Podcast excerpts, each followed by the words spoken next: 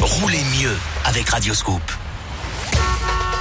Et par endroit, la situation qui est un petit peu euh, délicate, on nous annonce quelques flocons qui euh, gênent sur la route le secteur de la RN 88 entre Monistre et Pont-Salomon, compliqué aussi dans le secteur de euh, Saint-Just-Malmont ou bien encore Saint-Didier-en-Velay. Et c'est compliqué aussi du côté de Saint-Romain aussi. Soyez prudents si vous êtes dans le secteur, il peut aussi y avoir quelques neiges mêlées avec de la pluie sur la RN 88 en direction de la Ricamari et puis il y a du monde aussi sur la route sur cette même RN 88 à la sortie de Firmini.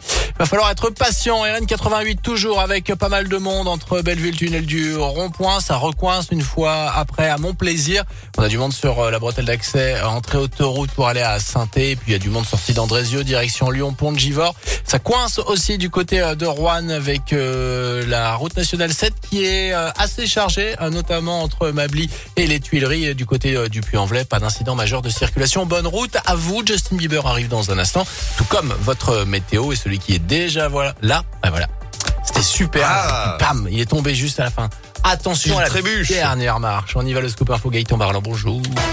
Bonjour Jérôme, bonjour à tous. Elle a une des tests, encore des tests, toujours des tests. Avant les vacances, déjà les files d'attente s'étaient considérablement allongées dans les pharmacies et ça n'a pas changé à la rentrée. Bien au contraire, près de 10 millions de personnes sont testées chaque semaine en ce moment en France. Et même si désormais on trouve également des autotests dans les grandes surfaces, les officines sont toujours aussi débordées, surtout depuis que les enfants cas contact doivent absolument être testés trois fois en cinq jours. Rythme impossible à tenir. D'ailleurs, le gouvernement est revenu sur son protocole vendredi. Désormais, si un deuxième cas positif est recensé dans une classe dans les 7 jours. Pas besoin de refaire la série des trois tests, mais ça reste compliqué car les contaminations se multiplient. Laurence Combe, pharmacienne dans la région, regrette de voir ses principales missions dépassées. C'est impossible à faire euh, trois tests par enfant euh, avec des cas contacts tous les jours. Donc euh, on est obligé de se mettre des créneaux parce qu'on n'arrive plus à travailler, on n'arrive plus à faire notre métier, ce qui est dommage parce que du coup voilà, on déprogramme pas en pharmacie, on a les médicaments, on a tout ce qui est à côté, d'autres traitements qui ont traîné parce qu'on pense qu'au Covid et on vaccine aussi.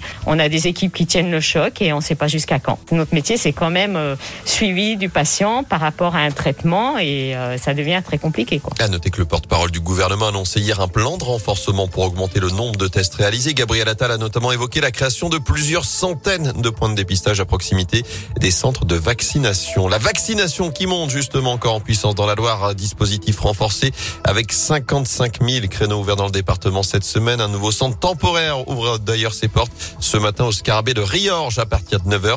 Ce sera à partir de cet après-midi au Château du À Saint-Chamond.